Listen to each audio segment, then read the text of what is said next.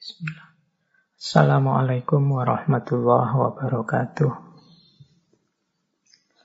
Bismillahirrahmanirrahim. Alhamdulillahi rabbil alamin. Wabihi nasta'inu ala umurid dunya waddin. Allahumma salli wa sallim wa barik ala habibina wa syafi'ina Sayyidina wa maulana Muhammadin wa ala alihi wa ashabihi wa man tabi'ahum bi ihsanin ila yaumiddin. Bismillah, mari kita lanjutkan ngaji filsafat kita. Malam hari ini kita memulai di tahun yang baru. Sesi ke-1 di tahun 2021. Terakhir kita bertemu minggu yang lalu dengan model yang berbeda. Minggu lalu kita coba dengan menggunakan Zoom meeting, tapi ternyata banyak kendala-kendala. Ya nanti semoga bisa kita ulang lagi dengan lebih baik. Ya Zoom meeting itu kemarin kelihatan wajah saya, tapi akhirnya sinyalnya yang tidak mengizinkan. Mungkin teman-teman kemarin niatnya memang banyak yang hanya ingin melihat wajah saya. Ya keturutan nonton wajah saya, tapi akhirnya materinya putus-putus. Malah yang di YouTube kehilangan gambarnya. Baik, uh, maka sering saya pesan, ayo fokus pada ilmunya saja. Kita mengejar barokahnya ilmu. Jangan berhenti di saya. Kalau saya ini juga ya makomnya masih murid, masih belajar. Jadi malam hari ini itu hakikatnya kita itu bareng-bareng belajar, sinau bersama. Nah, untuk bulan ini saya mengambil tema, semoga tidak terlalu berat, saya mengambil tema filsafat hidup. Sebenarnya kalau teman-teman yang tekun mengikuti ngaji, tema-tema yang saya angkat bulan ini itu sebagian besar sudah implisit dalam kajian-kajian sebelumnya, mungkin di tokoh tertentu atau di tema tertentu. Malam hari ini kita ambil bagian-bagian tertentu dari tema-tema filsafat hidup dengan penajaman-penajaman yang berbeda. Bulan ini kita akan membahas filsafat hidup dalam tema filsafat cahaya untuk malam hari ini. Ini kita membahas tema dari tradisi filsafat Islam, khususnya filsafat tasawufnya. Kemudian minggu depan kita akan membahas tentang dari barat, kearifan barat yang belakangan populer sekali, yang dikenal dengan istilah the law of attraction. Teman-teman mungkin pernah juga sekali dua kali menengok bukunya yang populer sekali beberapa tahun yang lalu yang judulnya The Secret. Kemudian Minggu depannya lagi kita bahas kearifan dari tradisi timur Taoisme yang dikenal dengan filsafat yin yang. Dan terakhir kita coba mengurai kearifan Jawa yang dikenal dengan istilah filsafat cokro manggilingan. Baik, semoga teman-teman sudah siap untuk belajar lagi setelah kita mengalami pergantian tahun. Semoga sudah tuntas dengan segala kegembiraan pergantian tahun dan segala kegelisahan karena pandemi yang tidak selesai-selesai. Mari kita mulai belajar saja kita mencari hikmah-hikmah kearifan-kearifan hidup. Baik, malam hari ini kita akan membahas tentang falsafah cahaya. Ini di banyak tokoh filosof muslim, apalagi tokoh-tokoh tasawuf, istilah cahaya ini populer sekali. Teman-teman mungkin dulu masih ingat bagaimana filosof muslim Persia Suhrawardi Al-Maktul yang juga dikenal dengan filsafat isyrokiyahnya. Isyrokiyah itu ya filsafat pencahayaan, filsafat cahaya. Atau Imam Ghazali yang menulis satu kitab khusus yang judulnya Miskatul Anwar. Jadi malam hari ini kita coba ya memetakan, mengurai sedikit-sedikit tentang cahaya. Bagi dunia sufi, hidup kita ini sebenarnya seperti sering diibaratkan seperti laron. Laron itu kan yang dia cintai adalah cahaya. Jadi kehadiran laron itu hakikatnya untuk mencari cahaya. Meskipun nanti setelah ketemu cahaya, resikonya adalah dia kehilangan sayap-sayap kebanggaannya, bahkan kehilangan nyawanya setelah dia bersatu dengan cahaya. Ini oleh para sufi sering dianalogikan dengan perjalanan seorang sufi yang mencapai puncaknya. Bertemu Allah sehingga lenyaplah egonya. Ini makna yang paling populer tentang laron dan cahaya di banyak syair-syair sufi. Baik, teman-teman, kita mulai dari yang paling dasar dulu ya, kita cek dulu apa itu cahaya. Yo kalau dalam bahasa Arab, cahaya itu istilahnya adalah nur.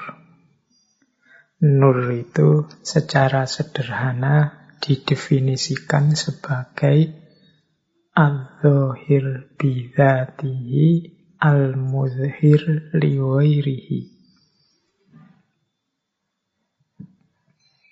Al-Zahir bidatihi itu sesuatu yang terang atau tampak pada dirinya sendiri dan al-mudhir itu sesuatu yang membuat yang lain tampak atau terang. Kalau ada cahaya itu kan dirinya sendiri bercahaya, yang sekelilingnya juga bercahaya. Lampu misalnya, lampunya sendiri itu kan terang, bercahaya. Nah, itu namanya al-zahir. Yang sekelilingnya akhirnya juga ikut kelihatan. Karena ada cahaya tadi. Itulah al-mudhir. Jadi ada al-zahir, ada al-mudhir. Itulah dua karakternya cahaya. Nah, jangan lupa istilah nur ini kalau dalam bahasa Arab dekat dengan istilah nar. Satu akar dengan istilah nar. Kalau nur konotasinya positif. Tapi kalau nar konotasinya negatif. Nur itu cahaya, nar itu api. Kalau nur itu maknanya fokus pada karakter yang menerangi Sementara nar fokus pada panasnya yang menghanguskan, menghancurkan. Jadi yang satu mencerahkan, menerangi, yang satu membakar, menghancurkan. Dari akar kata yang sama. Yang satu kita sering mengasosiasikannya sebagai asal usulnya malaikat, Sementara yang satu adalah asal usulnya iblis. Malaikat kita sering menyebutnya terbuat dari nur, kalau iblis terbuat dari nar. Dari bahan yang sama. Nur dan nar. Dari akar kata yang sama. Makanya ada riwayat yang menyatakan iblis itu awalnya termasuk kelompoknya malaikat.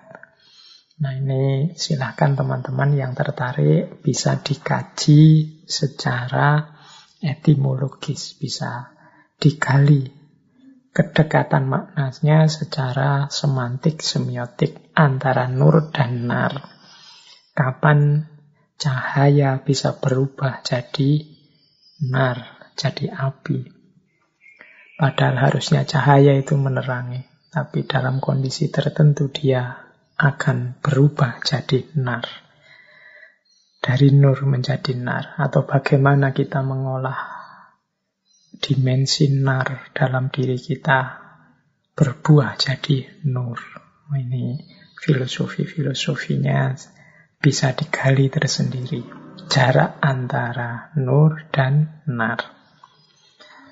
Nah, kalau teman-teman tekun menggali dalam Al-Quran, ada banyak sekali ayat-ayat yang menggunakan kata nur juga nar.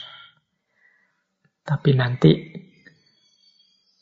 jumlah kata-kata nur itu jauh lebih sedikit daripada jumlah kata nar. Silahkan teman-teman nanti meneliti ya. Aspek semiotiknya, aspek kebahasaannya. Kita tidak akan terlalu panjang sibuk di situ. Kita masuk lebih dalam tentang hakikat maknanya nur atau cahaya dalam kehidupan kita. Baik, kita gali pelan-pelan. Apa sih yang dimaksud nur atau cahaya?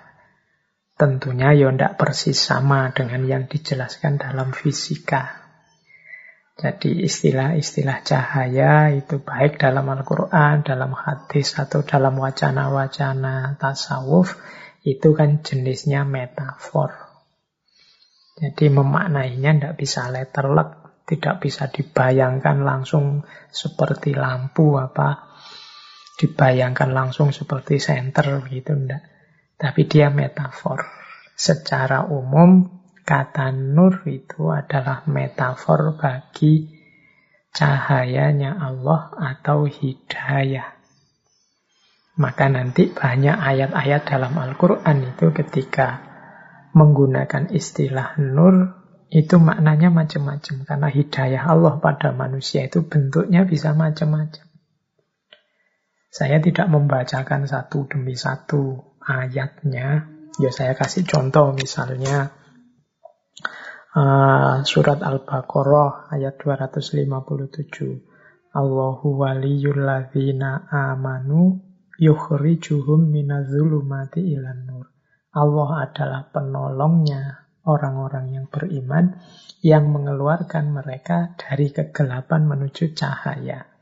Nah, ini kan dari kegelapan menuju cahaya itu bukan kok terus dari tidak ada lampu nyari yang ada lampunya, tapi dari kebingungan-kebingungan hidup, dari tidak adanya sandaran, dari kehilangan rujukan kebenaran menuju cahaya. Berarti cahaya ini bisa dimaknai sebagai hidayah. Jadi petunjuk dari Allah. Allah yang mengeluarkan mereka dari kegelapan menuju cahaya. Ini kalau teman-teman ingat dulu waktu kita ngaji Bu Gita Kartini, istilah minatul ilan nur ini kan yang menginspirasi tulisan-tulisan Ibu Gita Kartini yang nanti diberi judul Habis gelap terbitlah terang. Nah, itu makna dari minatul ilan nur. Jadi ada banyak ayat-ayat cahaya yang secara umum artinya sebenarnya hidayah. Jadi hidayah itu berarti petunjuk dari Allah. Kita kan sering ya mendoakan teman kita dapat hidayah belakangan ini kalau ada orang yang menurut kita tidak karu-karuan terus kita biasanya mengkritiknya dengan kalimat semoga engkau mendapat hidayah. Nah itu sebenarnya istilah hidayah itu sering digunakan metafor cahaya. Nah, metafor cahaya ini yang maknanya secara umum adalah hidayah, kalau dalam Al-Quran macam-macam bentuknya hidayahnya Allah kepada manusia. Di catatan saya, kata-kata nur itu bisa punya beberapa arti yang semuanya konotasinya hidayah. Yang pertama di catatan saya, nur itu artinya ya Allah. Jadi termasuk dari ayat yang sangat populer tentang cahaya yang Allahu nurus samawati wal Jadi Allah adalah cahaya langit dan bumi. Jadi Allah lah yang memberi hidayah pada kita, yang memberi petunjuk kepada kita. Justru Allah sendiri. Jadi maknanya ada kalanya cahaya itu ya Allah. Ada kalanya cahaya itu Rasulullah. Jadi petunjuk yang bisa kita ikuti antara lain ya Rasulullah. Bahkan dalam dunia tasawuf, teman-teman mungkin masih ingat dulu kita mengkaji Ibnu Arabi, mengkaji tokoh-tokoh sufi yang falsafi itu ada istilah Nur Muhammad cahaya Muhammad. Nah ini kehadiran Rasulullah saja itu sudah merupakan hidayah yang luar biasa bagi manusia. Apalagi tuntunan-tuntunan beliau, baik melalui Al-Quran maupun melalui hadis. Jadi yang kedua, maknanya nur atau yang dalam makna metafor hidayah itu ya Rasulullah sendiri. Yang ketiga, nur itu adalah Al-Quran. Jadi Al-Quran lah yang menjadi petunjuk, yang menjadi hidayah bagi kita. Yang ketiga, banyak ayat-ayat yang secara letterlek menyebut bahwa Al-Quran adalah cahaya. Misalnya surat An-Nisa ayat 174. Ya ayuhan nasu ja'akum burhanum mirrabbikum wa anzalna ilaikum nurom mubina. Nah, wahai wahai manusia, sesungguhnya telah datang padamu bukti-bukti dari Tuhanmu dan telah kami turunkan padamu nurom mubina. Ini oleh para mufasir banyak diartikan sebagai Al-Quran. Jadi nur di situ maknanya Al-Quran. Ada kalanya juga nur itu berarti keimanan. Keimanan ini kan anugerah Allah pada kita. Itu juga hidayah. Jadi minazulumati ilan nur itu ada yang menerjemahkan ya dari kekufuran menuju keimanan. Maka hidayah atau cahaya itu bisa maksudnya adalah keimanan. Ada pula yang bisa dimaknai sebagai kebenaran. Ya, Ya semua yang di atas tadi hakikatnya sebenarnya juga kebenaran. Keimanan itu ya kebenaran. Al-Quran itu kebenaran. Allah, Rasulullah itu kebenaran. Tapi ada juga yang spesifik maknanya lebih pas ayat-ayat tentang cahaya itu kita maknai sebagai kebenaran. Kemudian yang keenam, ada kalanya juga nur itu bisa kita artikan sebagai ilmu. Jadi teman-teman mungkin masih ingat ya ketika kita mengkaji Imam Syafi'i kemudian ada istilah bi annal ilma nurun. Ketahuilah bahwasanya sesungguhnya ilmu itu adalah cahaya. Ini ketika Imam Syafi'i mengadu pada Imam Waqi. Jadi kalau ada kata-kata nur atau cahaya dalam Al-Quran secara umum maksudnya adalah petunjuk atau hidayah untuk manusia. Nah, bentuknya hidayah itu secara spesifik itu ada kalanya maksudnya adalah Allah sendiri, ada kalanya maksudnya Rasulullah, ada kalanya maksudnya adalah Al-Quran, ada kalanya maksudnya adalah keimanan, ada kalanya maksudnya adalah kebenaran, dan ada kalanya maksudnya ilmu. Oke, jadi ini dasarnya kita pahami yang paling dasar dulu. tentang apa itu nur atau cahaya. Baik. Ambil nafas sebentar. Ini semoga teman-teman tidak menganggap ini temanya terlalu berat. Setelah ini mungkin lebih ringan. Nah, ini saya akan minta bantuan Imam Ghazali melalui kitab beliau Miskatul Anwar. Miskat itu artinya ceruk atau lubang atau gua. Sehingga Miskatul Anwar bisa diterjemahkan ceruk cahaya atau gua cahaya. Nah, di bagian awal kitab Miskatul Anwar, Imam Ghazali menjelaskan cahaya itu. Tentunya cahaya secara spiritual. Maknanya beda-beda sesuai level orangnya. Imam Ghazali di banyak teorinya sering sekali membagi level manusia di tiga macam ini. Ada awam, ada khawas, ada khawasul khawas.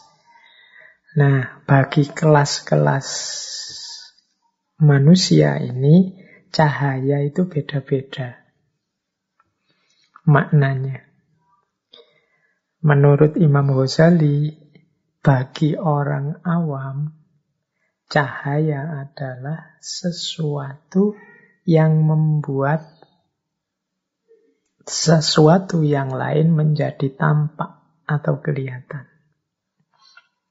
Sarananya panca indera, khususnya mata.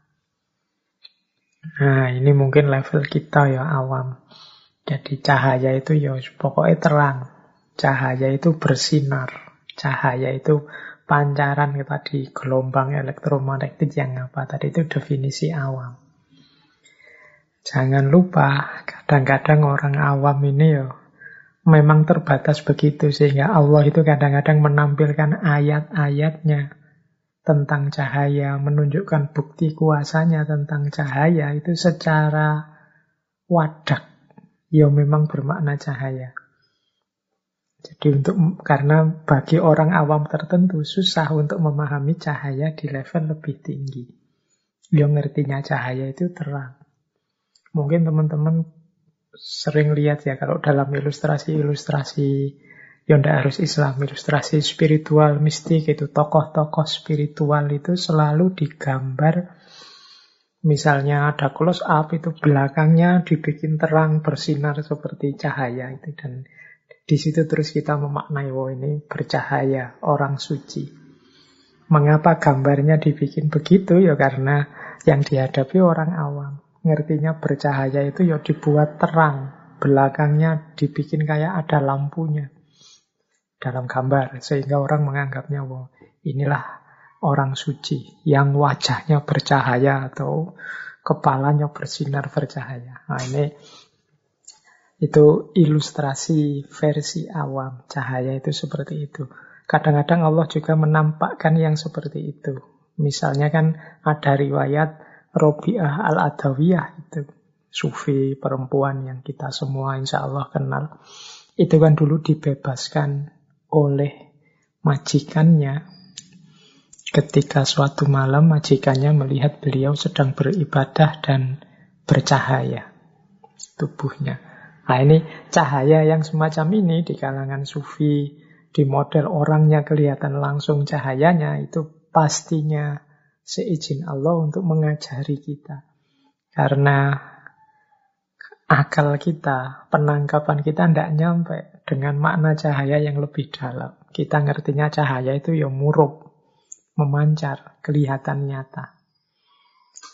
Ada cerita yang terkenal sekali dalam dunia sufi. Jadi ada salah seorang sufi yang beliau ini gelarnya cahaya. An-Nuri. Nama lengkap beliau adalah Abu Husain Ahmad An-Nuri. Ini sufi besar temannya Syekh Junaid al-Baghdadi yang dulu pernah kita bahas. Jadi Syekh Abu Hasan Ahmad An-Nuri ini Mengapa digelari An-Nuri? An-Nuri itu berarti manusia yang bercahaya. Karena ada riwayat beliau ini kalau bicara, misalnya ruangannya gelap, sehingga tidak kelihatan apa-apa. Dari mulutnya keluar cahaya, sehingga satu ruangan terus terang benderang. Mungkin pernah ada cerita beliau sedang berceramah atau memberi nasihat dan dalam gelap gulita tapi dari mulut beliau keluar cahaya sehingga ruangannya jadi terang benderang. Ada riwayat begitu. Ada juga riwayat yang menyatakan ya beliau ini punya satu tempat khusus di tengah padang pasir untuk kholwat sepanjang malam. Nah, saat beliau kholwat ini di malam hari, tepat di atas tempat beliau kholwat itu memancar cahaya yang terang sekali. Oh ini. Jadi dari dua apa pengalaman itu terus beliau digelari An-Nuri. Apa kalau tidak begitu beliau tidak dekat dengan Allah? Imam Abu Hasan, Abu Husain Ahmad ini. Untuk siapa sih cahaya itu? Nah, kalau menggunakan teorinya Imam Ghazali tadi, cahaya yang memang wadak, kelihatan bercahaya, murub, itu sebenarnya untuk kita. Jadi itu bukti, itu mungkin ayat, itu mungkin petunjuk Allah untuk kita. Untuk menunjukkan pada kita, untuk mengikuti kebaikan-kebaikan, mengikuti amal soleh, mengikuti beliau, para kekasihnya. Kalau para kekasih itu sendiri sebenarnya mungkin tidak butuh cahaya-cahaya yang semacam itu. Kitalah yang butuh untuk bisa mendeteksi di mana para kekasih Allah itu adanya. Nah, sehingga oleh Allah memang ditampilkan dalam bentuk wadak yang verbal, ada cahaya yang memancar. Nah, ini meladeni kita yang makomnya masih awam. Kita biasanya kalau ketemu yang luar biasa seperti itu kan baru terus ikut, baru terus percaya. Kalau tidak ada itunya tidak percaya duluan. Oke, jadi ini makna cahaya level pertama. Kita butuh ada cemelorotnya, kita butuh ada terangnya, ada memancarnya, baru kita percaya kehadirannya, tajalinya Allah. Itu makna dasar yang pertama. Ada makna kedua. Ini nur bagi khawas. Nur bagi khawas ini jalannya adalah pemahaman. Sarananya akal. Jadi ini menangkap kebenaran, menangkap hidayah. Nur tadi kan maknanya hidayah. Menangkap petunjuknya Allah dengan jalan akal. Bagi teman-teman yang tekun belajar, mencari ilmu, mengejar hikmah, ini sebenarnya kita sedang mencari cahaya, mencari hidayah di level kedua. Jadi level orang-orang khawas. Ya saya tidak berani bilang bahwa kita ini ada di makom khawas. Ya kita ini makomnya masih awam, berusaha naik untuk ke makom khawas ya kita belajar ini sebenarnya semoga kita bisa naik levelnya sedikit ke makom khawas. Jadi memahami cahaya Allah lewat jalan akal, dengan jalan belajar, dengan jalan mencari guru, dengan jalan membaca kitab dan lain sebagainya. Nah, ini kita sebenarnya sedang mengejar cahaya. Mengejar cahaya di level khawas. Sarananya akal. Apa bisa? Bisa. Jadi akal kita itu ya perangkat yang istimewa, yang dianugerahkan oleh Allah. Pastinya juga bisa mencapai dan menemukan kebenaran. Oke, kalau ini level kedua. Ada level ketiga, yaitu makom khawasul khawas.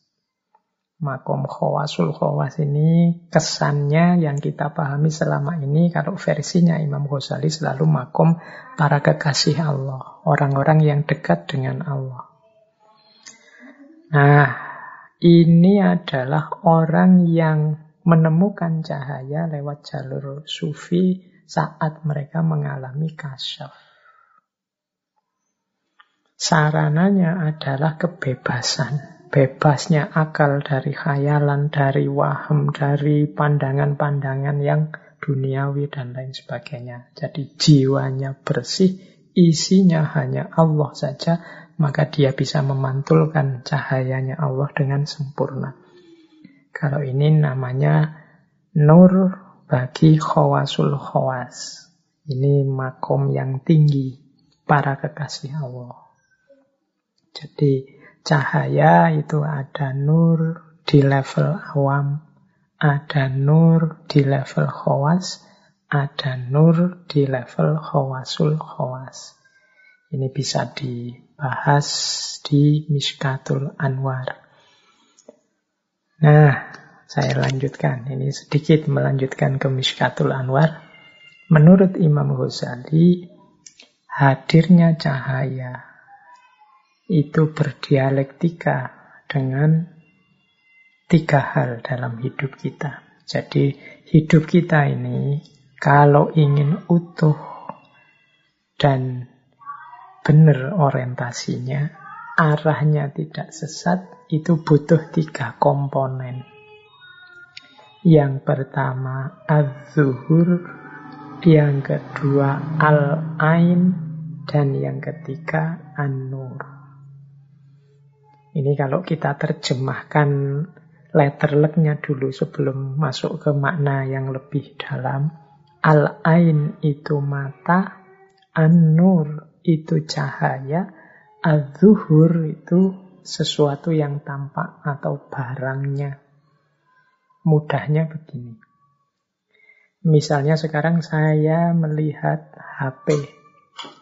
Saya HP-nya harus ada, mata saya sehat, dan harus ada cahaya. HP-nya sendiri itu al-zuhur, mata saya yang sehat al-ain, kemudian An-nur itu cahaya. Harus ada tiga komponen ini baru saya bisa memahami dengan benar adanya HP di depan saya ini. HP-nya ada, matanya sehat, tapi cahaya tidak ada, maka tidak ada gunanya mata dan HP tadi. Wong tidak kelihatan.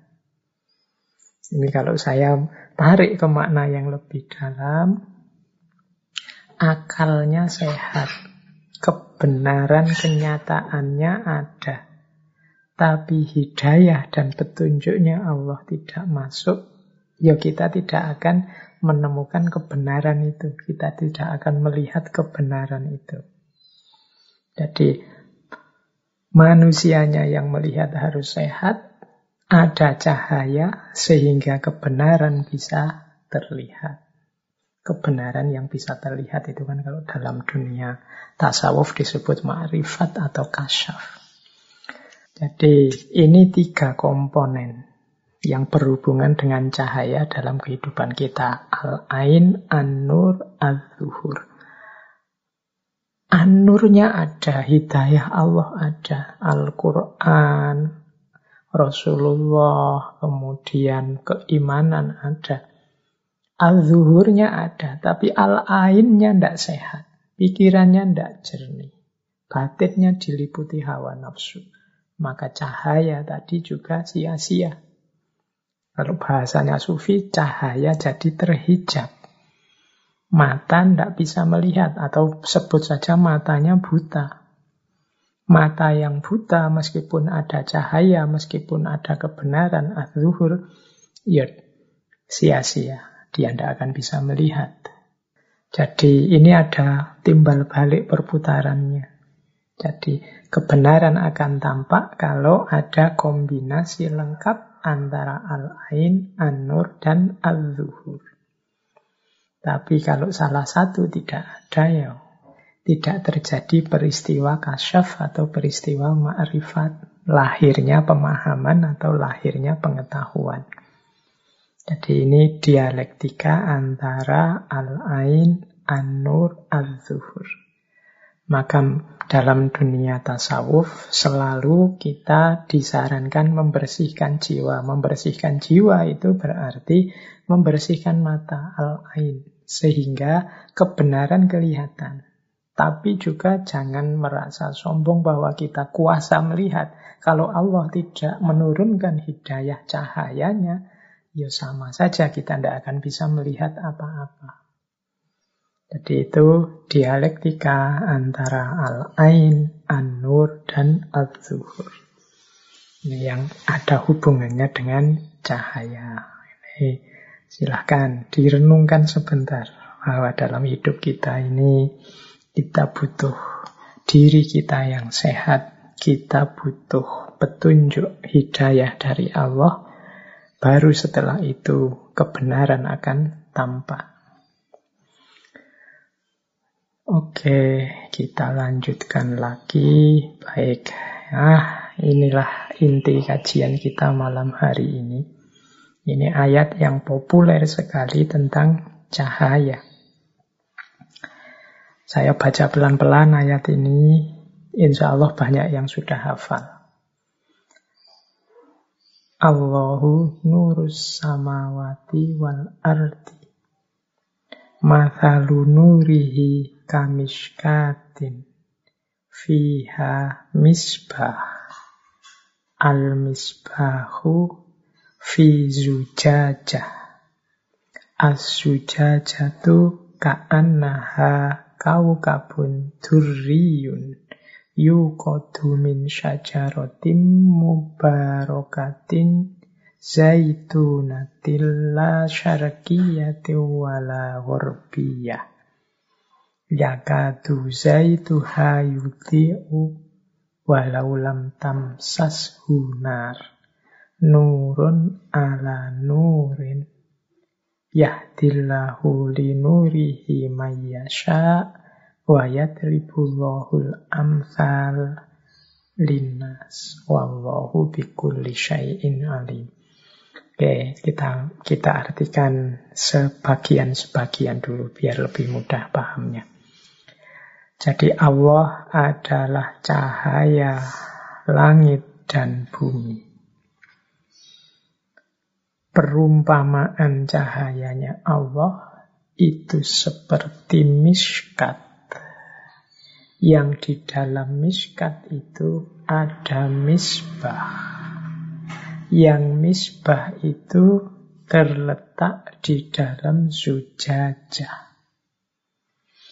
Zujajah itu bagaikan bintang yang bersinar yang menyala karena pohon yang penuh barokah sejenis zaitun yang tidak timur dan tidak barat, yang hampir saja minyaknya bercahaya meskipun tidak tersentuh oleh api. Cahaya di atas cahaya. Allah menunjukkan cahayanya bagi orang yang dia kehendaki. Baik kita maknai sebagian-sebagiannya. Kalau Allahu nurus samawati wal ard, maknanya mungkin jelas. Allah adalah cahaya langit dan bumi. Allah adalah sumber cahaya. Allah adalah sumber segalanya di langit dan bumi. Tadi dengan analoginya Imam Ghazali tadi. Kalau tidak ada nur, kalau tidak ada cahaya dari Allah, segalanya juga tidak ada. Karena kuncinya adalah cahaya. Dan Allah lah cahaya langit dan bumi. Oke, kita lanjutkan. Masalu nurihi kamishkat. Jadi cahayanya Allah itu seperti miskat. Miskat itu lubang di tembok atau satu lubang di dinding. Mungkin kita bisa mengartikan satu ceruk. Itu miskat namanya. Jadi, ya kalau dilihat di gambar itu ya misalnya ada lampu yang menyala di dalam lubang di dinding. Dalam satu miskat. Jadi ada lubang tertutup di dinding yang fiha misbah. Di dalamnya ada lampunya. Al-misbahu fi sujajah. Lampu itu ada di dalam kaca. Berarti lampu ini, lampu itu yang dimaksud nanti nyala apinya itu kan lampu. Nah, lampunya sendiri terbuat dari kaca. Maka al-misbahu fi zujajah. Jadi ada satu lubang, kemudian di dalamnya ada lampu, yang lampu ini dikelilingi kaca. Yang kaca ini berkilau. Asujajatu Ka'annaha kau kabun duri. Kacanya yuk, kita ngerti kaca ya. Kaca kan berkilau karena nanti dia memancarkan cahaya.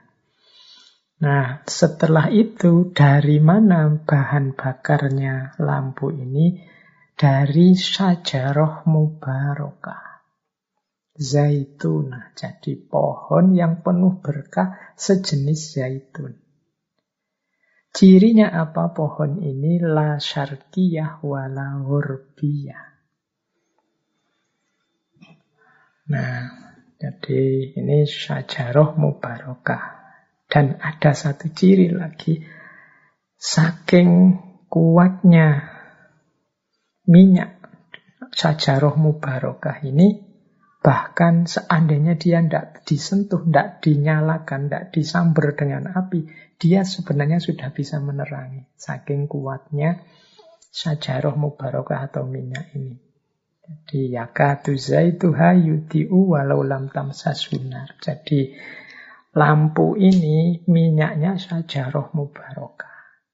Nah, syajaroh mubarokah ini kalau karena dia sangat kuat, maka Meskipun kita tidak menyalakannya dengan api, dia rasa-rasanya sudah bisa menyala sendiri. Itu maksudnya ya kadu zaituha yudi'u. Mungkin teman-teman bisa membayangkan dengan lihat gambar di slide yang saya bawa ini. Jadi ada miskat, misbah, sujajah, syajaroh mubarokah. Ada banyak versi makna terhadap ayat ini saya bawa dua malam hari ini yang satu dari Imam Ghazali karena tadi janjinya saya mengambil dari Miskat. Tapi sebelum saya masuk ke Miskat ada makna yang populer. Jadi ayat ini dimaknai secara umum dengan model seperti ini. Jadi yang pertama Miskat. Miskat itu yang tadi kita sebut gua tadi atau ceruk di dinding. Secara umum maknanya miskat itu dunia batin atau rohaninya manusia. Mengapa disebut dunia batin? Ya kan batin kita yang agak di dalam. Sama seperti ceruk tadi, dia agak masuk ke dalam, tidak di luar. Jadi miskat itu dunia batin kita, dunia rohani kita. Nah, dalam dunia rohani kita itu ada misbah.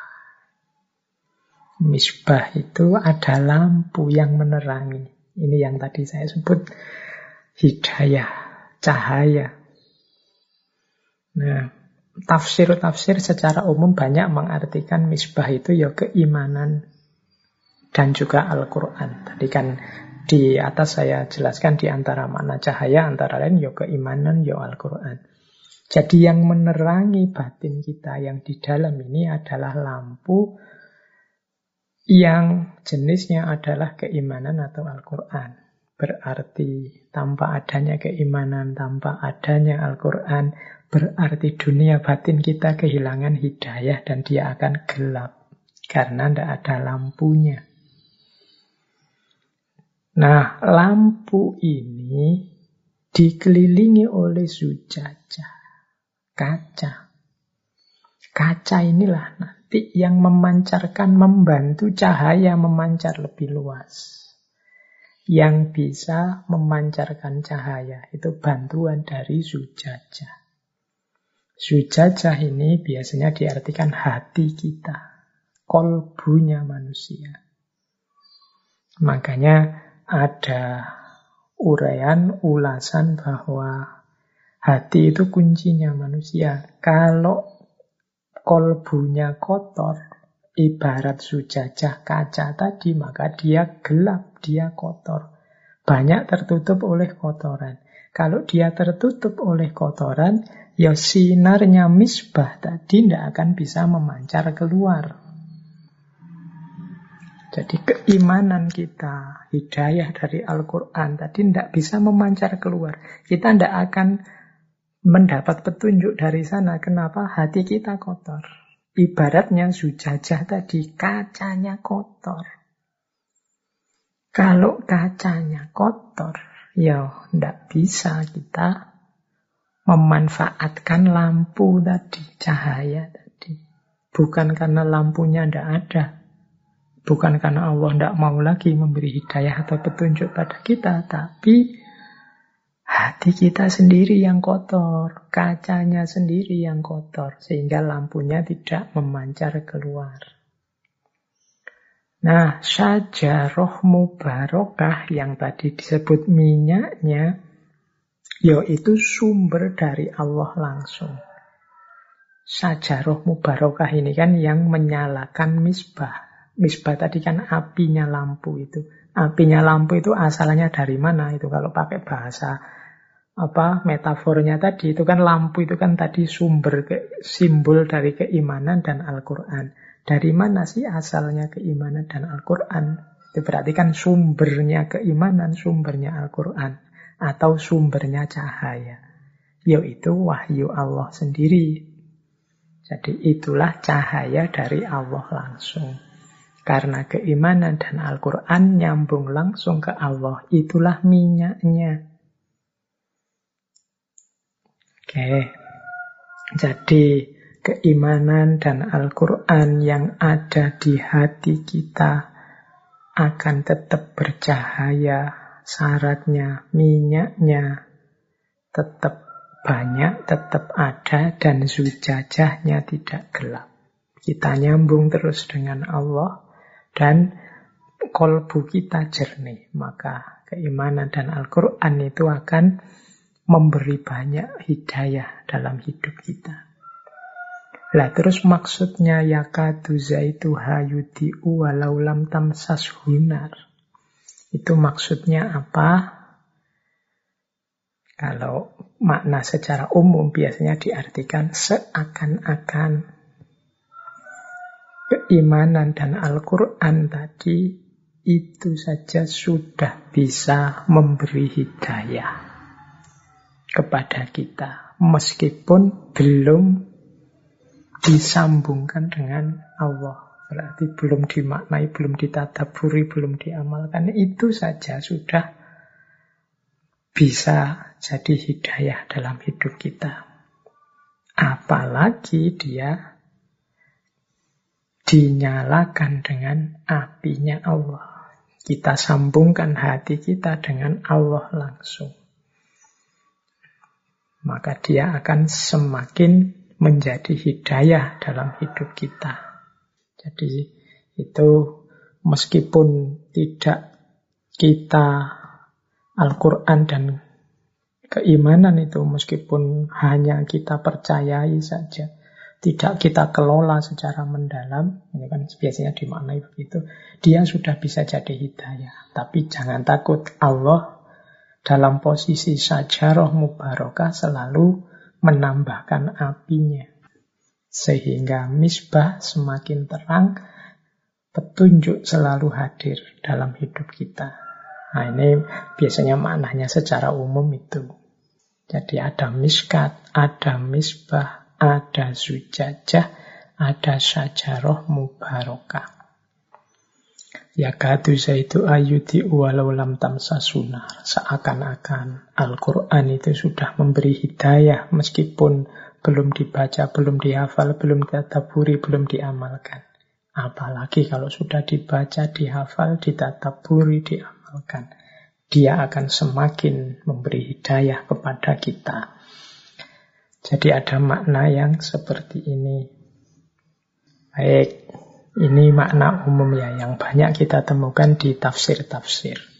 Sekarang kita coba masuk ke makna dari Imam Ghazali dalam Mishkatul Anwar. Nah, kita mulai. Menurut Imam Ghazali, ini saya awali dari Allahu nurus samawati wal al.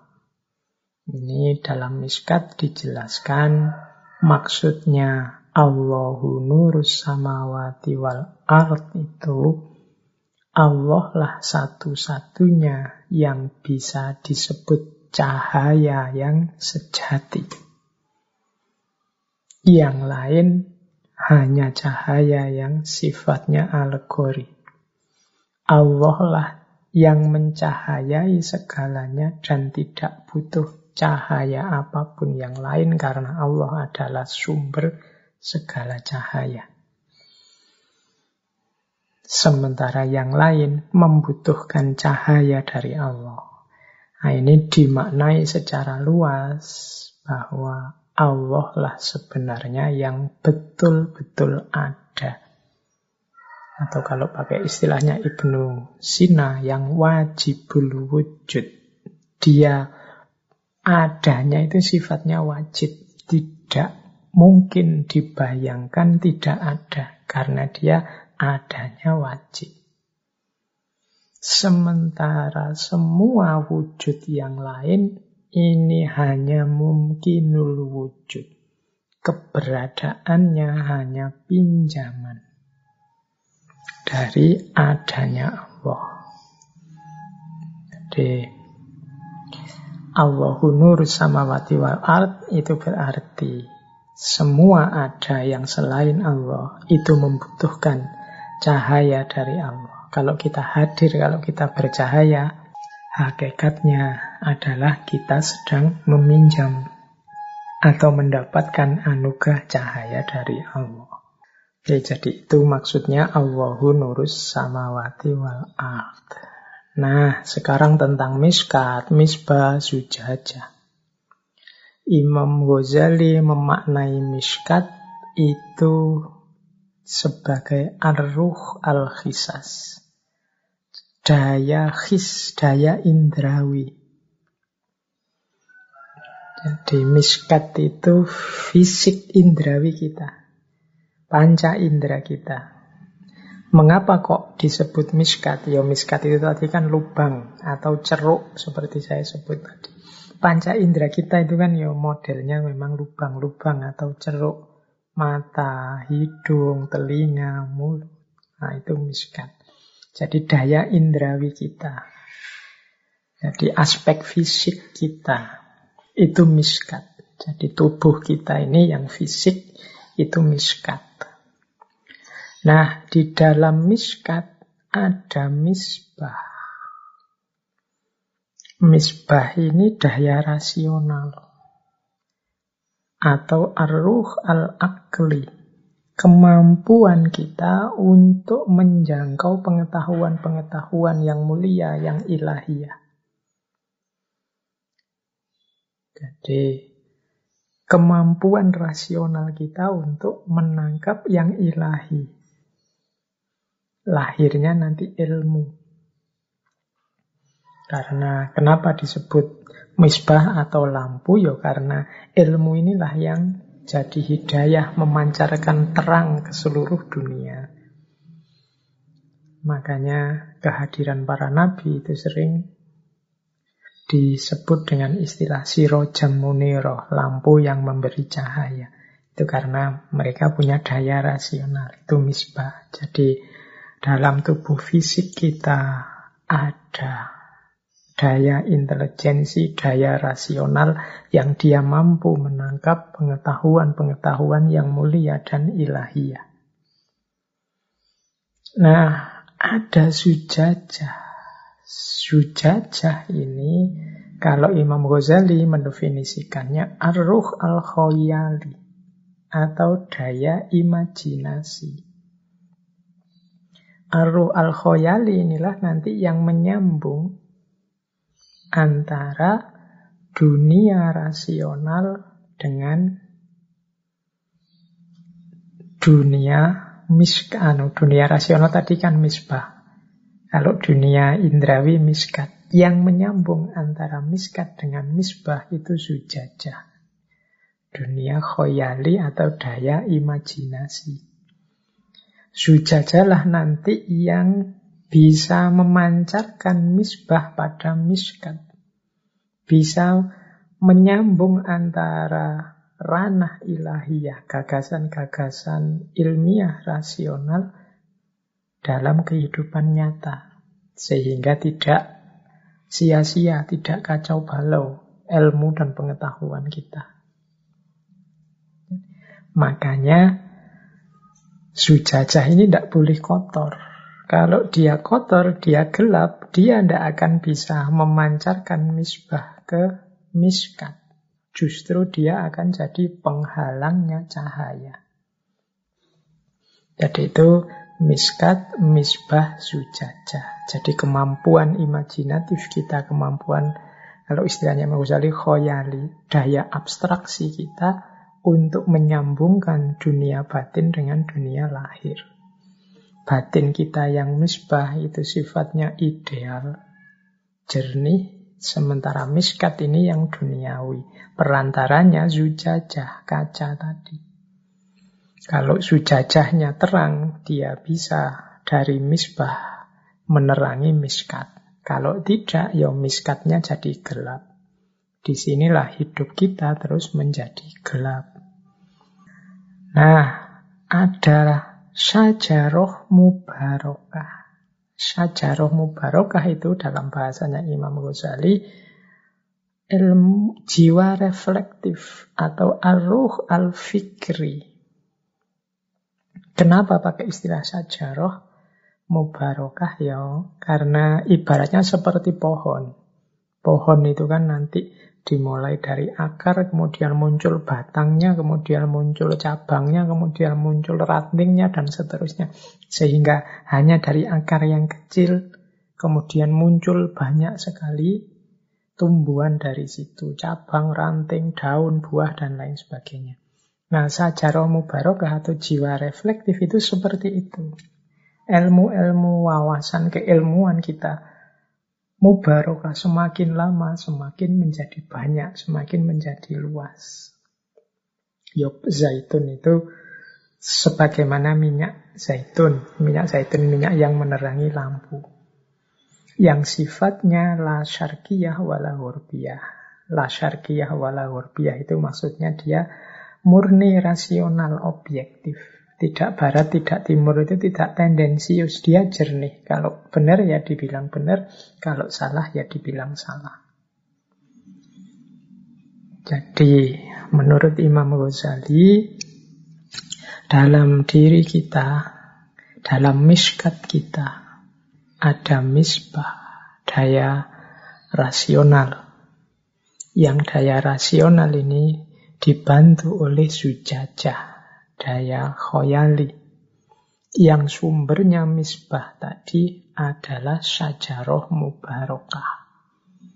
Jiwa yang reflektif. Jiwa yang reflektif itu berarti jiwa yang menyambung langsung dengan Allah. Ar-ruh al-fikri yang berpikir secara reflektif. Yang dia ini dalam kebenaran dia murni, rasional, objektif, jernih. Kalau iya ya dibilang iya, kalau tidak ya dibilang tidak. Kalau masih syarkiyah atau masih hurbiyah berarti belum murni.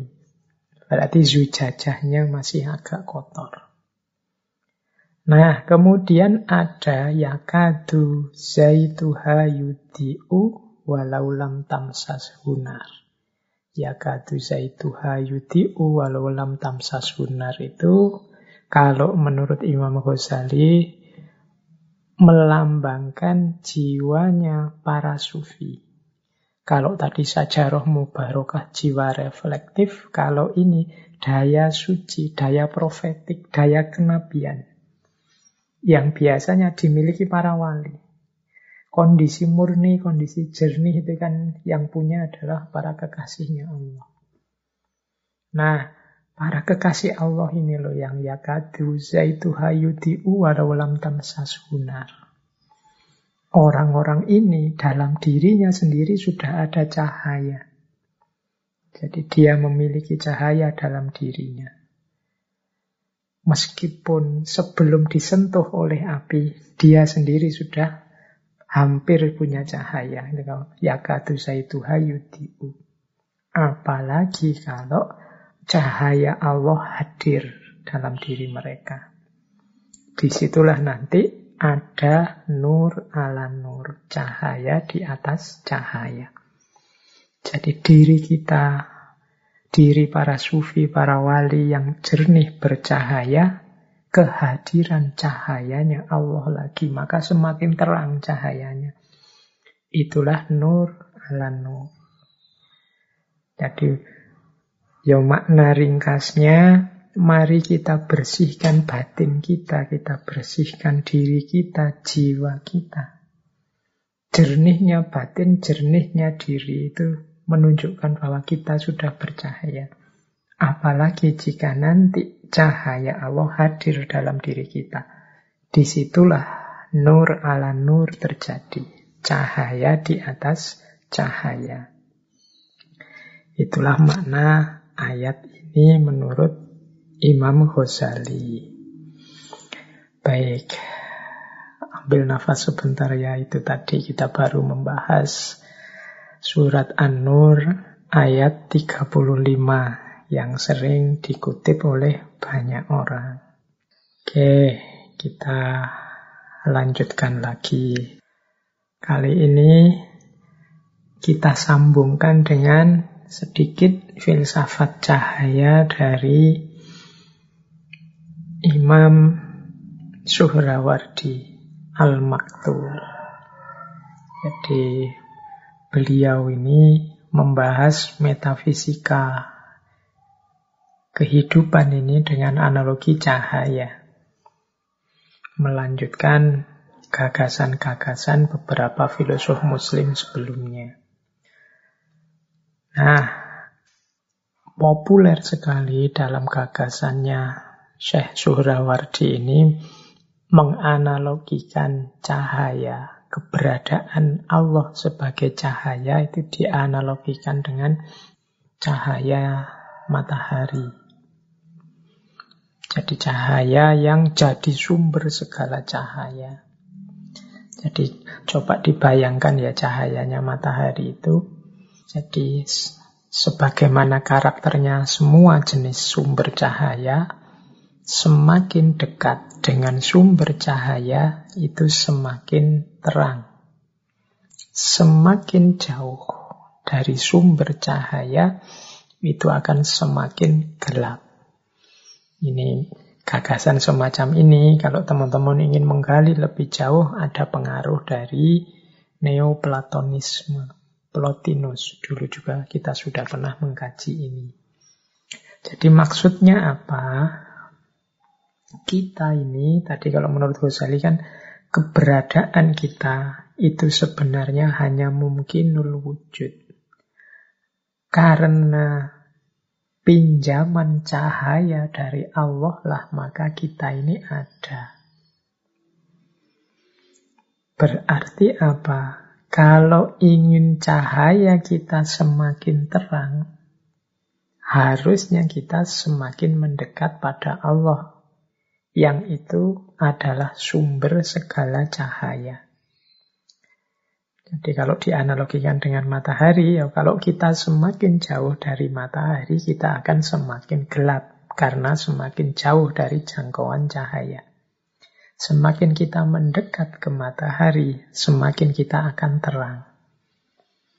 Maka level batin kita ditentukan oleh dekat tidaknya kita dengan Allah. Di situlah terjadi gradasi cahaya. Gradasi cahaya, gradasi itu kan diawali dari terang, kemudian tambah lama, tambah gelap, tambah gelap. Nanti dikembangkan juga gradasi cahaya ini berhubungan dengan tingkatan wujud. Wujud yang semakin jauh dari pusat cahaya ya wujud yang semakin gelap. Wujud yang semakin dekat dengan cahaya, wujud yang semakin terang, semakin hakiki. Semakin jauh dari cahaya, semakin semu. Nah, jadi ada hubungannya dengan gradasi cahaya dan tingkatan wujud. Hidup kita ini selalu ditekankan ilaihi roji'un. Kembali lagi pada Allah. Minggu yang lalu kita panjang lebar membahas misi ilaihi roji'un ini. Berarti apa? Kita berupaya untuk kembali pada pusatnya cahaya yaitu Allah. Jadi inilah pandangan yang berhubungan dengan cahaya. Jadi dianalogikan dengan matahari. Jadi batin kita semakin dekat dengan Allah akan semakin terang. Tapi semakin dia terhijab, semakin jauh dari Allah, dia akan semakin gelap.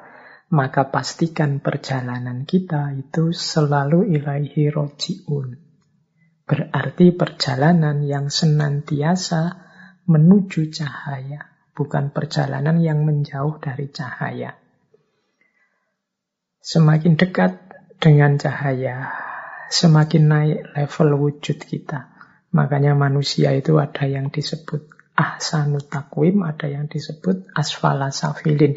Asfala safilin itu berarti manusia yang semakin jauh dari cahaya, semakin jauh dari Allah ahsanu takwim berarti yang semakin dekat, semakin dekat, semakin dekat dengan Allah. Itu tingkatan wujud.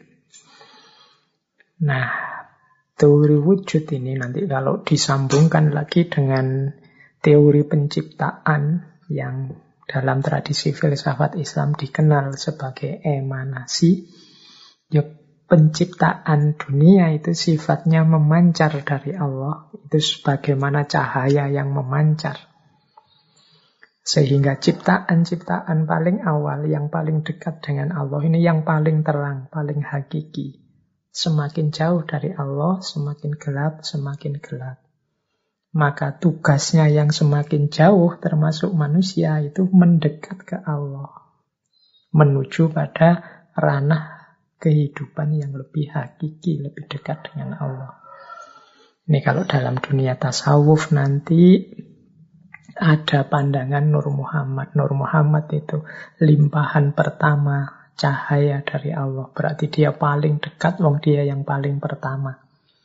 Berarti di antara semua makhluknya Allah, Nur Muhammad ini yang paling hakiki. Itu nanti kalau disambungkan ke sana. Jadi baik, ini juga diulas panjang lebar oleh Syekh Suhrawardi Al-Maktul. Jadi untuk kita, kita pedomani saja apakah hidup kita ini sedang menuju cahaya atau menjauh dari cahaya.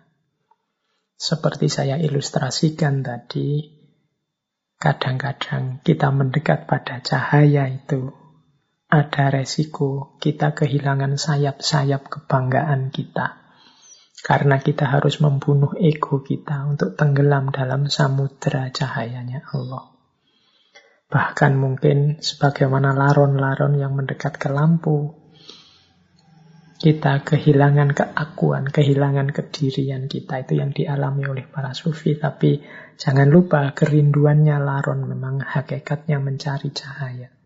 Dalam lenyapnya diri dia menemukan kebahagiaan yang puncak dan sejati.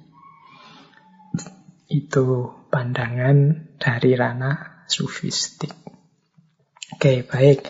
Semoga bisa dipahami analogi matahari dengan gradasi cahaya dan tingkatan wujudnya. Baik, kita lanjutkan lagi. Ini ada quote yang terkenal sekali dari Syekh Suhrawardi Al-Maktul tentang cahaya dan cermin ini. Nah, Zujajah tadi ya. Menurut Imam Suhrawardi, engkau hanya kaca, bukan cahaya. Jadi tadi saya bilang, yang hakiki dalam cahaya itu hanya Allah. Kita ini hanya dipinjami cahaya oleh Allah. Nah, dalam analoginya, Syekh Suhrawardi ini sebagaimana cermin. Sebagaimana kaca. Jadi kita ini hanya kaca. Kita ini bukan cahaya. Yang punya cahaya itu Allah. Allah meminjamkan sedikit cahayanya pada kita. Kalau kaca diri kita, kaca batin kita jernih, maka dia akan memantulkan kejernihan cahayanya Allah. Tapi kalau batin kita kotor, ya cahaya itu tidak terpantul dari diri kita. Dengan makna yang lebih luas, segala prestasi, keindahan, kebaikan, kedahsyatan diri kita sebagai manusia itu hanya memantulkan pinjaman daya dan kekuatan dari Allah saja. Jadi kita hanya kaca yang memantulkan cahayanya Allah. Bukan daya dan kekuatan kita yang sejati, bukan cahaya kita sendiri, tapi pinjaman dari cahaya dan kekuatan dari Allah. Nah, ya ilustrasinya kaca dan cahaya tadi. Jadi kita ini hanya kaca, bukan cahaya. Berarti kita hanya memantulkan cahayanya Allah. Analogi yang mudah ya coba diperhatikan para walinya Allah atau para nabi. Khususnya Rasulullah di situ saya uraikan bagaimana kanjeng Nabi Muhammad itu contoh mudah untuk kita menjelaskan per, perumpamaan kaca dan cahaya tadi. Jadi cahaya ilahi yang luar biasa bertemu dengan Rasulullah yang jernih, yang terang, yang tidak ada kotor sama sekali dalam dirinya, maka cahaya itu, cahaya ilahi itu, kemudian dipantulkan oleh Rasulullah ke seluruh alam semesta. Di situlah terjadi momen rahmatan lil alamin, bahwa kehadiran kanjeng Nabi adalah rahmat bagi seluruh alam semesta. Karena kanjeng Nabi mampu memantulkan cahayanya Allah dengan sempurna. Jadi sebagaimana cermin yang menghadap matahari, kalau cermin ini sangat jernih, maka dia bisa memantulkan cahaya matahari dengan luar biasa, terang.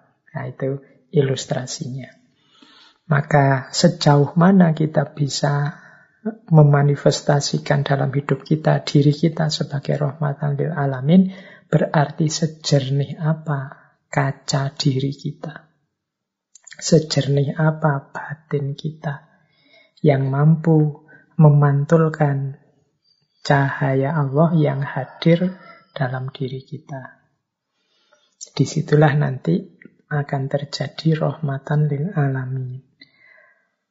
Mengapa hari ini rasanya kok agak berat mewujudkan yang rahmatan lil alamin ini mungkin karena kaca cermin kita kurang jernih. Jadi kita sibuk dengan banyak hal-hal lain yang menjadi hijab sehingga kaca kita gelap. Ketika kaca kita gelap, maka dia tidak bisa memantulkan cahaya. Ya kalau kaca itu bayangkan kaca ketutup kotoran-kotoran, dari warnanya putih jernih jadi hitam. Kalau teman-teman memberi cahaya ke atas kaca yang hitam itu ya tidak akan ada pantulan apa-apa. Tidak akan merefleksikan apa-apa. Maka butuh dibersihkan dulu kacanya, baru kita mampu memantulkan cahaya, baru kita mampu rahmatan lil alamin. Makanya sering di banyak kesempatan saya mendorong teman-teman untuk secara aktif introspeksi diri, secara aktif muhasabah.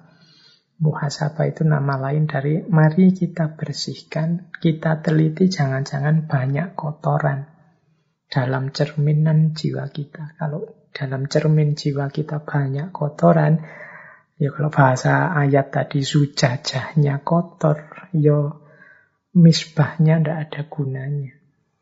Setinggi apa pun akal pikiran, sedahsyat apa pun hidayah dari Allah dalam bentuk Al-Quran, dalam bentuk kebenaran, keimanan, tuntunan kanjeng Nabi, tidak ada gunanya karena cermin kolbu kita yang kotor.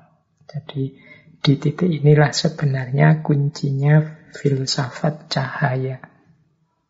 Jadi bagaimana kita memantulkan cahayanya Allah ke seluruh alam semesta. Ini sebenarnya tugas kita. Baik, ambil nafas sebentar. Semoga sedikit banyak sudah ada yang bisa ditangkap dari yang saya sampaikan malam hari ini. Titik-titik kunci dari bahwa hakikat hidup kita adalah merindukan cahaya dan mencari cahaya. Namun itu tidak ada gunanya kalau batin kita kotor. Karena ketika batin kita kotor, keruh, maka cermin jiwa kita tidak akan bisa menangkap cahaya, apalagi memantulkannya. Oke, baik. Sudah ya istirahatnya sebentar. Yang mau minum silahkan minum. Sudah satu jam lebih saya bicara tentang cahaya. Baik. Nah, saya tambahi sekarang aspek-aspek teknisnya. Kalau tadi filosofinya sudah ya. Saya awali dari kotoran-kotoran yang bisa menutupi cermin kaca jiwa kita. Kotoran-kotoran yang bisa nempel pada zujajah atau dalam istilah para sufi sering disebut hijab. Hijab itu berarti penghalang. Inilah yang menghalangi jiwa kita, batin kita untuk menangkap cahayanya Tuhan. Ya kalau menangkap saja tidak bisa, bagaimana bisa memancarkannya?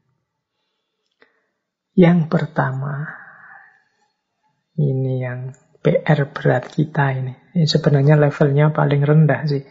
Tapi kita masih sering terjebak di sini.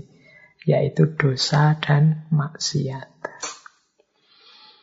Kalau teman-teman tekun mengikuti kajian-kajian tentang Imam Ghazali, Imam Ghazali itu sering mengilustrasikan dosa atau maksiat itu setiap kali satu dosa, satu kemaksiatan kita lakukan, itu ibarat kita nempel satu titik gelap, satu titik kotor dalam kolbu kita.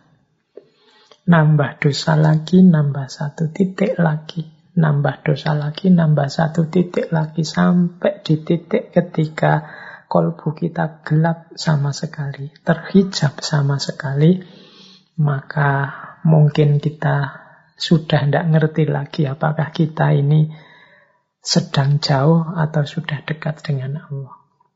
Karena cahayanya sudah tidak bisa masuk lagi dalam diri kita. Inilah yang nanti membuat ada loh orang itu ilmunya tinggi, pinter, mungkin jabatannya luar biasa di tengah masyarakat.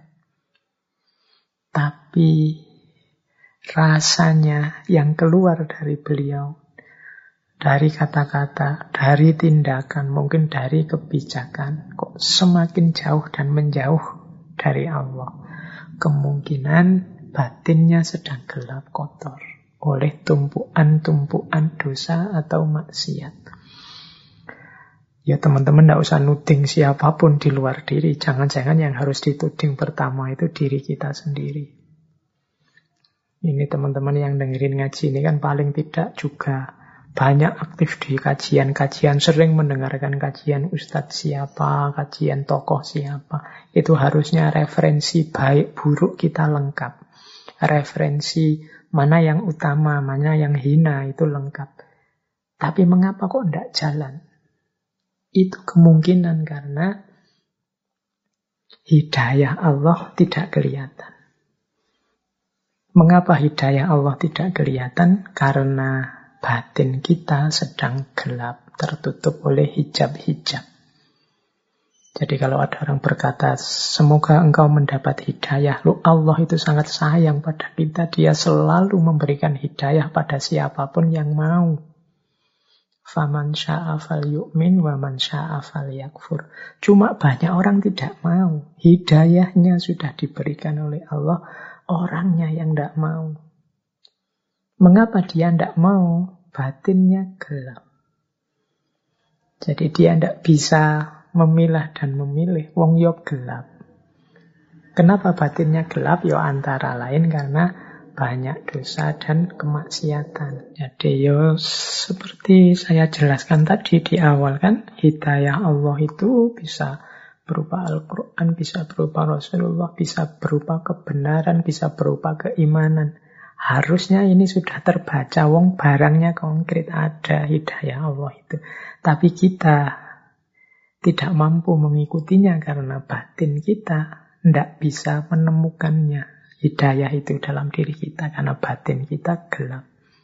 Yo, Imam Ghazali kan bahkan kalau dalam Bidayatul Hidayah itu kan mayasdat ilman walam yasdat hudan.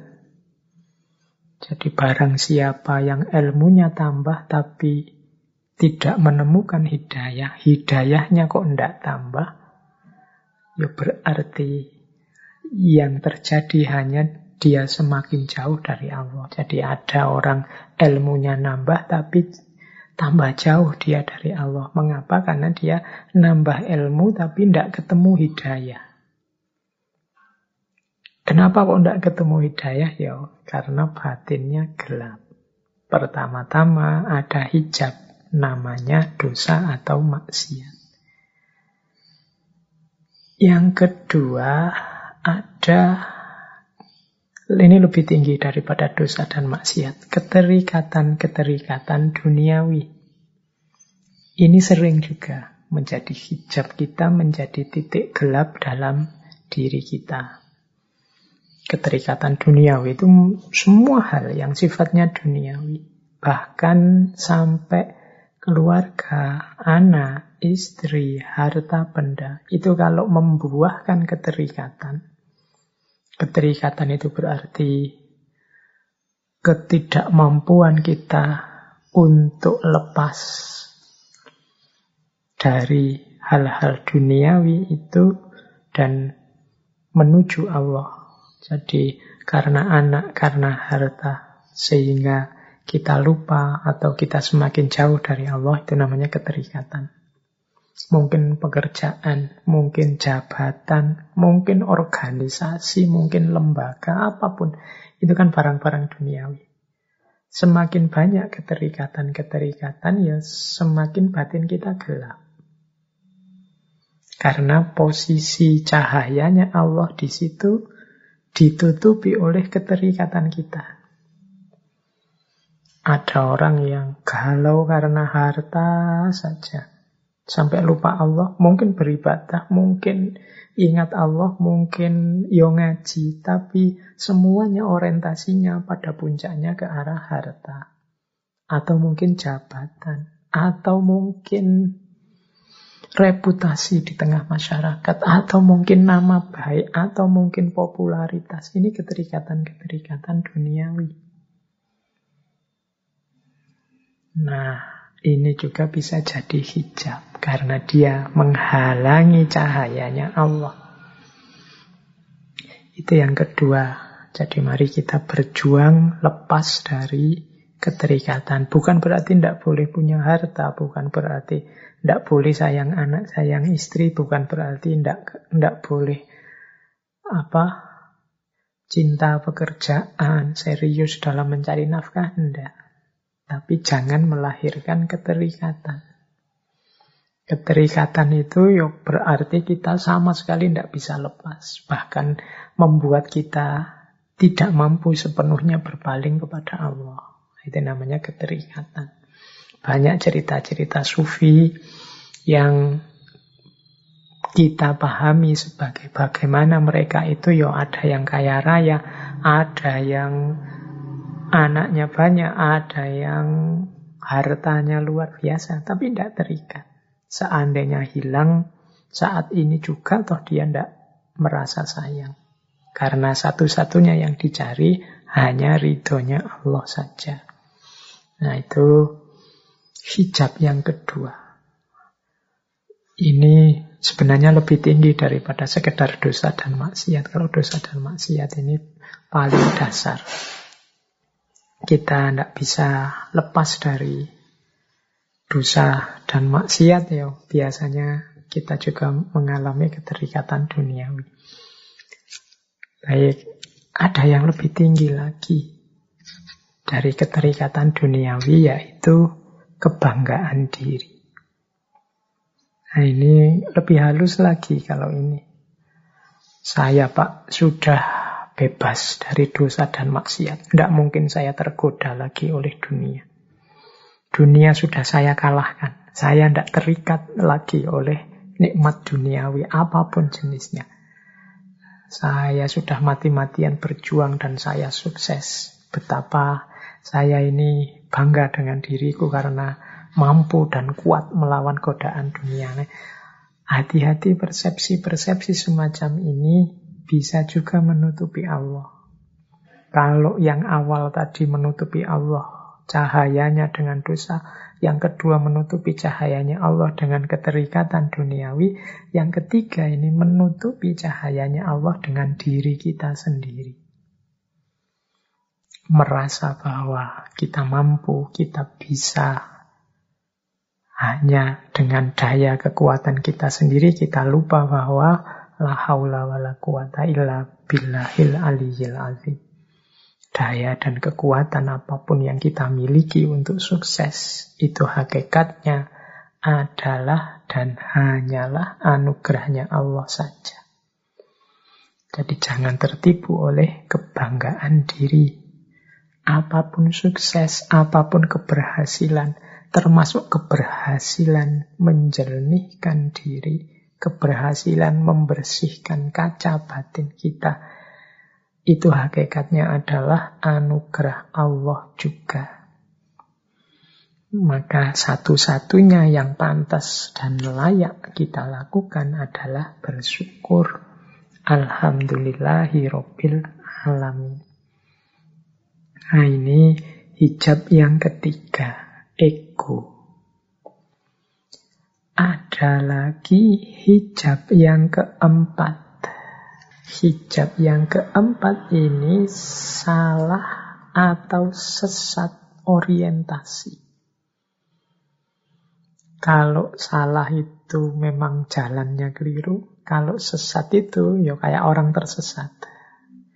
Jadi orang tersesat itu kadang-kadang maunya benar tapi di tengah jalan melenceng. Ini orientasinya sesat. Bukan sesat kufur atau sesat yang sering kita bikin makian ke orang dasar sesat. Tidak begitu. Tidak sedalam itu. Tapi sesat salah orientasi itu mungkin kita benar di atas semuanya. Tidak ada lagi yang mengotori kita dari dosa, maksiat, keterikatan, kebanggaan diri. Sehingga kita mulia di hadapan Allah, kita menempuh jalan yang lurus. Tapi ada kalanya Allah menguji kita dengan beberapa kenikmatan atau kesulitan. Sehingga tidak sadar kita sesat orientasinya. Arahnya tidak Allah lagi. Nah ini juga jadi hijab. Ya saya contohkan begini. Misalnya, apa ya, amal baik, sedekah, kita tekun, bersedekah, membantu fakir miskin, membantu orang yang ikhlas. Sama sekali tidak ada pamrih apa pun. Akhirnya oleh Allah, rezeki kita dilipat gandakan seperti janjinya. Kita tambah kaya, tambah kaya. Nah, begitu sadar bahwa wah, Allah ini melipat gandakan hartaku karena aku rajin sedekah dengan ikhlas. Enaknya sedekahku tak tambah lagi biar Allah lebih melipat gandakan lagi. Oh, ini yang dalam bahasa saya sesat orientasi. Awalnya benar sedekah dengan ikhlas. Tapi begitu oleh Allah diuji dengan kelimpahan rezeki yang lebih banyak, Akhirnya sesat orientasi. Sekarang dia fokusnya gimana caranya rezekinya lebih banyak lagi. Biar Allah semakin menambah lagi. Sekarang fokusnya ke hartanya, bukan lagi ke Allahnya. Nah ini sesat orientasi. Mungkin kita beribadah, apalah tahajud, puasa, Senin Kemis, duha, pokoknya amal ibadah kita luar biasa. Sehingga oleh Allah kemudian kita diuji dengan karomah-karomah kecil. Misalnya ucapan kita loh ya kok yo mandi, bahasa Jawa ini mandi. Ucapan kita kok ampuh ya. Kita ngomong apa gitu terus kok yo kejadian bener. Kita meramal apa beneran begitu. Kita lihat orang itu kita seperti bisa membaca dosa-dosa yang dia lakukan misalnya begitu. Karena ketekunan kita mendekat ke Allah, kemudian kita oleh Allah diuji dengan karomah semacam ini. Itu kalau tidak hati-hati. Karomah-karomah ini kemudian melahirkan tadi kebanggaan diri atau sesat orientasi. Sesat orientasi itu akhirnya fokus kita pada karomah-karomah ini. Oh, berarti kalau aku semakin dekat dengan Allah, ibadahku tak tambah, semakin banyak ibadahnya, kesaktianku mungkin tambah dalam. Aku semakin bisa membaca masa depannya orang. Aku semakin bisa meramal apa yang akan terjadi. Aku, orang yang menyalahiku akan takluk dengan sendirinya, jatuh dengan sendirinya. Nah, sekarang orientasinya ke sini. Ke karomah-karomah, ke kelebihan-kelebihan yang padahal itu hakikatnya ujian dari Allah. Ini juga mengotori kaca batin kita. Meskipun di level yang lebih tinggi. Ini yang dalam bahasa saya sesat orientasi. Hati-hati, apakah itu dosa, kemaksiatan, keterikatan duniawi, atau ego kebanggaan diri. Ini kan mudah dideteksi karena negatif. Tapi kadang-kadang yang positif-positif juga membuat kita sesat orientasi. Kita lupa bahwa arah kita adalah rahmatan lil alamin dan ilaihi roji'un. Menyebarkan cahaya ke sekeliling kita dan kembali kepada Allah. Jadi berarti jalan kita yang sejati adalah jalan kembali pada Allah. Tidak yang aneh-aneh dan macam-macam, termasuk yang duniawi, yang sakti-sakti, yang Oke, dahsyat-dahsyat. Jadi ndak itu. Itu semua kalau ndak hati-hati akan menjadi hijab. Baik, kita lanjutkan. Yo, kalau kita sih yang awam ya, teman-teman yang ngaji malam hari ini, kita levelnya mungkin masih harus bertarung dengan dosa dan maksiat ya. Kadang-kadang kita masih banyak dosa, baik yang sengaja maupun tidak. Kita masih memerangi yang paling dasar. Semoga kita pelan-pelan bisa membersihkan hijab-hijab dari yang paling dasar sampai yang paling tinggi sehingga nanti secara paripurna kita bisa ilaihi rojiun. Ayo belajar bareng-bareng saling membantu saling mengingatkan meskipun dengan adab dan akhlak yang sesuai. Baik saya lanjutkan. Jadi ini hijab ya kalau kita sukses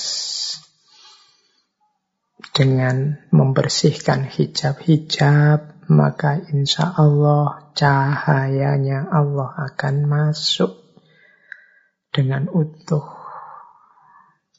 Jadi hadir dengan sempurna.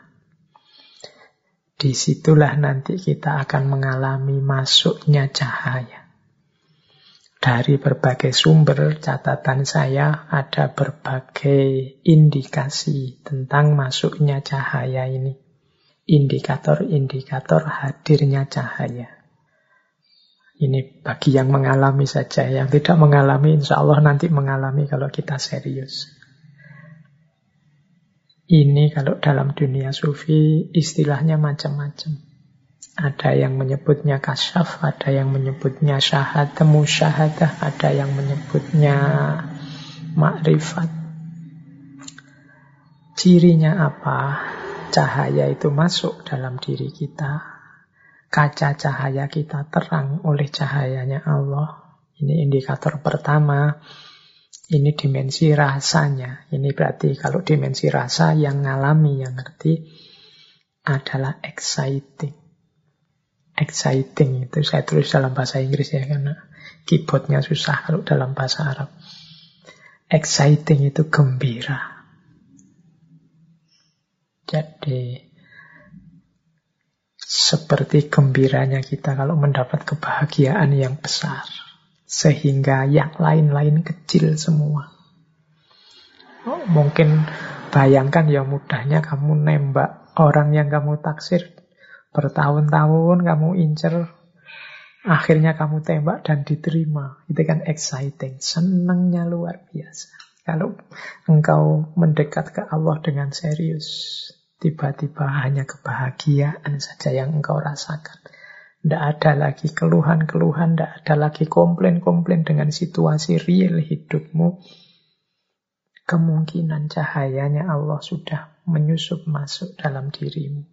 Exciting, gembira yang luar biasa. Kemudian yang kedua, oceanic oceanic ini menyamudra, apa ya menyamudra? Seperti samudra, engkau merasa luas. Apa pun yang terjadi seolah-olah engkau bisa menampungnya. Ujian apa pun yang hadir, engkau tidak tergetar. Semuanya engkau terima.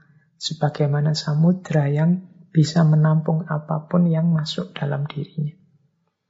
Jadi oceanic rasanya meluas. Kalau exciting itu gembira luar biasa, oceanic itu rasanya meluas. Hatinya menyamudra. Fenomena apa pun, peristiwa apa pun dalam hidup mampu ditampung dalam dirinya tanpa ada keluhan, tanpa ada protes.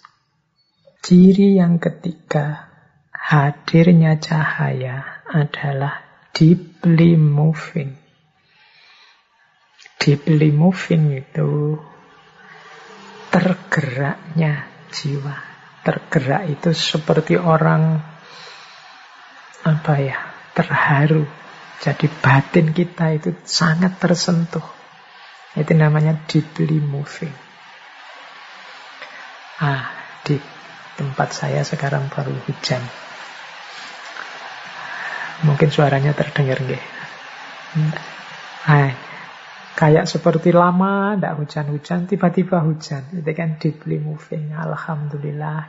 Kita rasanya terharu sekali dengan hadirnya cahaya ini dalam hidup kita. Entah tentang apa, entah dari mana hadirnya. Itu kita gembira sekali. Batin kita meluas. Kita begitu tersentuh, begitu terharu terharu yang bahagia ya, bukan terharu yang seperti apa. Deeply moving itu mungkin kayak teman-teman yang sudah mati-matian nulis skripsi, bolak-balik ditolak, akhirnya ditanda tangani. Ujian lulus, exciting, oceanic, deeply moving. Kemudian elevating. Elevating itu Elevate itu naik, mungkin bisa diartikan melayang. Jadi rasanya kita ini seperti terbang mengangkasa. Nikmatnya luar biasa. Itu melayang. Ini menjelaskan ini rada susah ini ya karena urusannya rasa. Pokoknya nanti momen-momen dulu kita pernah mengkaji peak experience. Itu cirinya tidak jauh dari situ. Ada elevating. Kita melayang, rasanya nikmatnya luar biasa. Dan yang kelima, kolom. Kolomli. Kolomli itu tenang, sakinah. Jadi diri kita yang tenang. Ini seperti di surat At-Taubah itu kan. Ayat 40. Fa'anzalallahu sakinatahu alaihi wa ayyadahu bijunudin lam taruha. Maka Allah kemudian menurunkan rasa tenang dalam dirinya. Wa ayyadahu bijunudin lam taruha. Dan Allah menguatkannya, membantunya dengan bala tentara atau malaikat-malaikat yang tidak terlihat. Nah, jadi orang yang mengalami, merasakan cahaya dari Allah batinnya akan tenang. Kegembiraan, kemudian rasa meluas, rasa tersentuh, rasa melayang dan tenang yang luar biasa. Ini momen-momen ketika cahaya masuk dalam diri kita. Ini ini detailnya bisa kita lihat ulang ketika dulu kita membahas tentang peak experience. Oke, kita lanjutkan teknis-teknisnya yang berhubungan dengan cahaya. Nah, kita bahas juga terminal-terminal menuju cahaya. Jadi untuk menuju cahaya ini ya, kalau dalam dunia tasawuf dikenal makomat-makomat. Ini juga sering kita bahas. Secara umum ada beberapa terminal untuk kita menuju cahaya. Yang pertama adalah kesadaran. Atau dalam banyak terminologi para sufi, kesadaran di awal ini sering disebut dengan istilah taubat. Jadi kita itu kan masih banyak hijab-hijabnya Tadi saya sebut ada dosa, ada keterikatan, dan lain sebagainya. Mari membangun kesadaran bahwa ada banyak kesalahan yang sudah kita lakukan, ada banyak salah jalan yang sudah kita tempuh. Maka mari kita insafi, mari kita bertaubat. Nah ini level paling dasar, kesadaran. Ya kalau ndak ada taubat, ndak ada kesadaran ini ya yang kotor tetap kotor. Yang keruh tetap keruh. Naik satu level kalau sudah bertaubat, sadar segala kekurangan, segala kekotoran, tahap selanjutnya adalah pembersihan.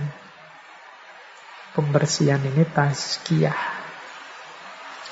Jadi mari kita bersihkan diri kita. Karena selama ini kita banyak kekotoran, yuk ayo dibersihkan dulu. Kalau dalam istilah tasawuf ada istilah taholli, membersihkan diri. Yuk kalau tidak dibersihkan, nanti kita melakukan yang baik-baik, jangan-jangan keliru, jangan-jangan salah. Wong batin kita sedang gelap. Kita nganggapnya baik, ternyata keliru, ternyata salah. Salah memakainya, salah menempatkannya, salah ruang dan waktunya, salah dalilnya, bisa macam-macam. Karena diri kita masih belum bersih.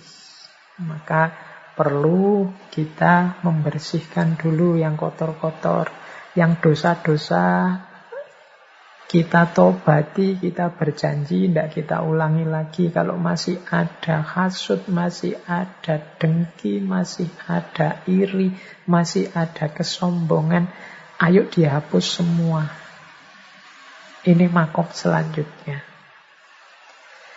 Kalau sudah tazkiyah, sudah taholi, baru kita tahali. Pendekatan kepada Allah. Namanya mukorobah.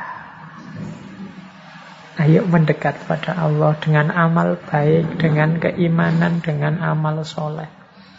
Ini terminal yang ketiga. Jadi kesadaran, pembersihan, kemudian pendekatan. Kita mendekat ke Allah untuk menyambut cahaya darinya. Kalau kesadaran sudah sukses, pembersihan juga sukses, pendekatan kita sudah intensif, insya Allah akan hadir pencerahan dari Allah. Itulah yang kita kenal sebagai isyrok. Jadi isyrok itu cahaya yang diberikan oleh Allah. Ini, inilah yang kita terjemahkan sebagai pencerahan. Kalau di barat diistilahkan sebagai enlightenment. Enlightenment kalau di barat konotasinya adalah manusia yang tercerahkan dia bebas berpikir sedalam-dalamnya dengan akal budinya. Kita kenal istilah ini di awal modern. Tapi isyrok ini adalah pencerahan yang sumbernya dari Allah. Karena kaca kita sudah bersih dan kita sudah ada di jarak yang tidak terlalu jauh dengan cahayanya Allah yang semakin dekat akan tambah terang, maka terjadilah momen isyrok, momen pencerahan. Cahayanya Allah masuk dalam zujajah kita, dalam cahaya diri kita. Ini kalau pakai logika yang awal tadi, sebenarnya Allah itu selalu melimpahkan hidayahnya, selalu mencerahi diri kita, hanya saja batin kita kotor sehingga cahayanya Allah tidak masuk atau jarak kita terlalu jauh dari Allah sehingga kecil saja cahaya itu tertangkap. Maka setelah kita tahu batas kiah dan mendekat mukorobah, maka Cahayanya Allah tertampung. Cahayanya Allah masuklah dalam diri kita. Itulah momen isyrok. Hasilnya pencerahan apa? Yo hasilnya adalah kecerahan karena tadi sudah mengalami pencerahan, sekarang lahirlah kecerahan. Kecerahan itu dalam dunia tasawuf dikenal sebagai kasyaf. Sekarang terlihat semuanya. Sekarang tampaklah segala yang kemarin rahasia-rahasia kemarin tertutupi tidak terlihat. Hari ini tampak semua, terlihat semua. Itulah kecerahan atau kasyaf. Jadi kasyaf itu muncul ketika hijab sudah lenyap dan cahaya hadir. Makanya muka syafah itu dalam pandangan saya selalu gandeng dengan musyahadah. Dan musyahadah itu menunjukkan situasi diri yang makrifat.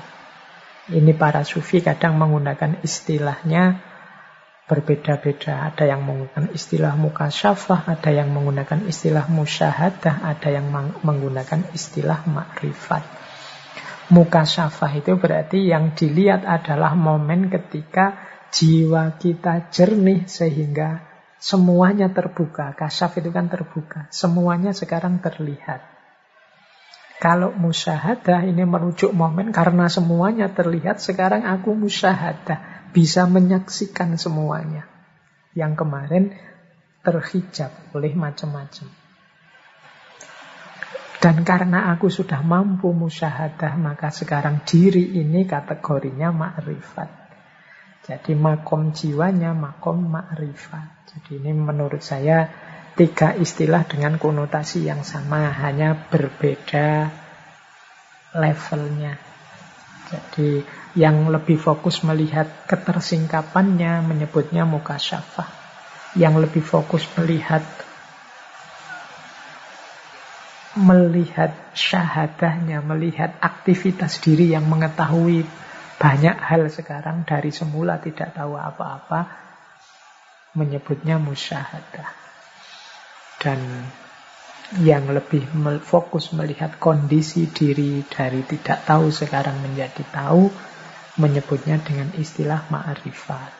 Seperti Imam Ghazali. Jadi mukasyafah, musyahadah, ma'rifat itu satu kondisi setelah hijab lenyap dan cahaya hadir. Baik, semoga teman-teman sudah bisa menangkap serba sedikit penjelasan kita malam hari ini tentang cahaya. Materi terakhir cahaya dalam bentuk ilmu orang-orang tadi yang mengalami ma'rifat, mukasyafah, musyahadah ini kan kita menyebutnya orang dengan kualitas yang luar biasa.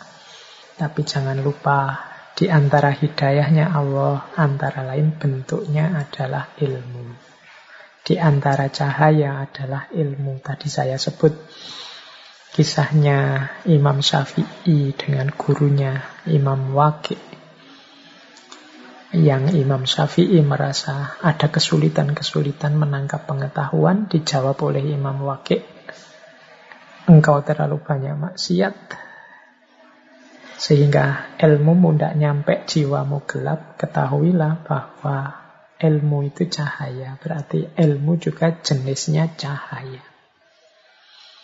Jadi ini konteksnya sedikit berbeda dengan cahaya di atas cahaya tadi. Saya pinjam sebentar teorinya Imam Ghazali di Ihya untuk menjelaskan cahaya dan ilmu.